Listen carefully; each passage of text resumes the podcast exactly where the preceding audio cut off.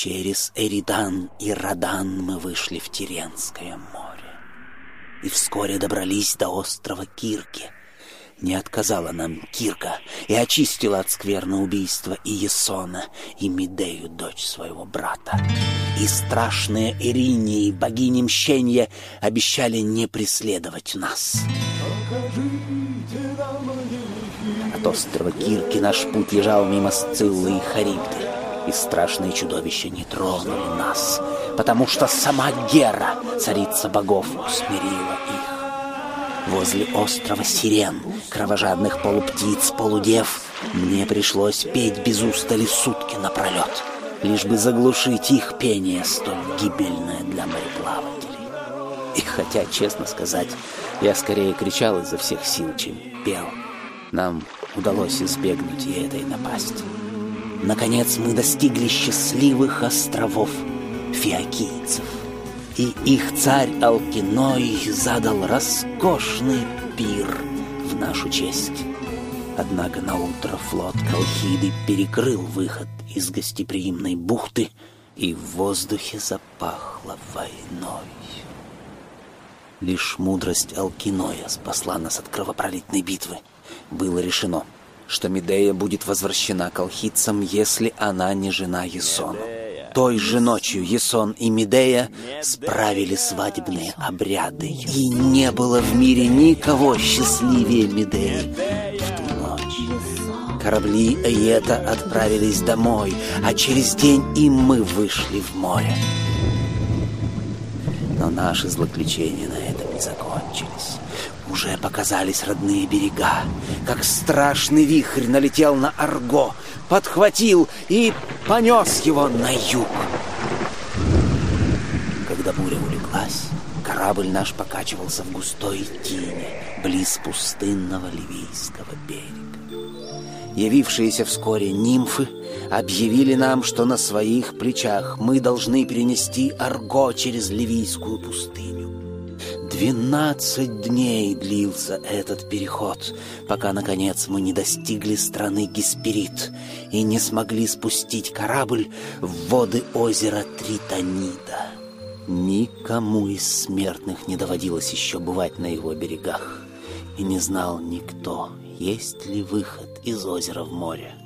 Мы принесли в жертву богу Тритону медный треножник, что плыл с нами из самого Иолка. И тогда явился нам Тритон, повелитель озер, вручил нам в знак мира комок земли и вывел Арго в открытое море. Ой, ты пенная волна, высока, сильна, ты неси меня, волна, по морям Погода благоприятствовала нам. И вскоре увидели мы берега острова Крит. Мы решили запастись водой, но страшный медный великан Талос, подаренный царю Миносу самим Зевсом, никого не пускал на берега острова. И вновь помогла нам Медея. Спи, Талос, медный великан, спи сладко, она усыпила медного исполина. Рухнул он на землю, и выпал единственный гвоздь, запиравший медную жилу. И вся кровь его вылилась в море. И не стало Талоса. Мы запаслись водой и продолжили плавание. Ночью разразилась буря кромешном мраке мы уже в полном отчаянии ожидали столкновения со скалой или подводными камнями, как вспышки божественного света озарили все вокруг. Сам Аполлон пришел нам на помощь и пускал свои золотые стрелы, освещавшие наш путь до тех пор, пока буря не улеглась и не взошла заря. Эфем, один из нас, выронил в море тот кусок земли, что дал нам Тритон, и на месте падения образовался остров. Мы сочли это за добрый знак и назвали остров Калистой. Да уж досталось вам, как говорится, на орехи. Кстати, орешков никто не хочет? Нет? А я, пожалуй, побалуюсь. Страсть, как орешки люблю. -у. Крепкий какой!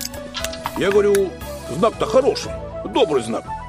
Чего ж так печалится-то, а, Орфей? Да, великий пан, добрый знак дал нам Аполлон.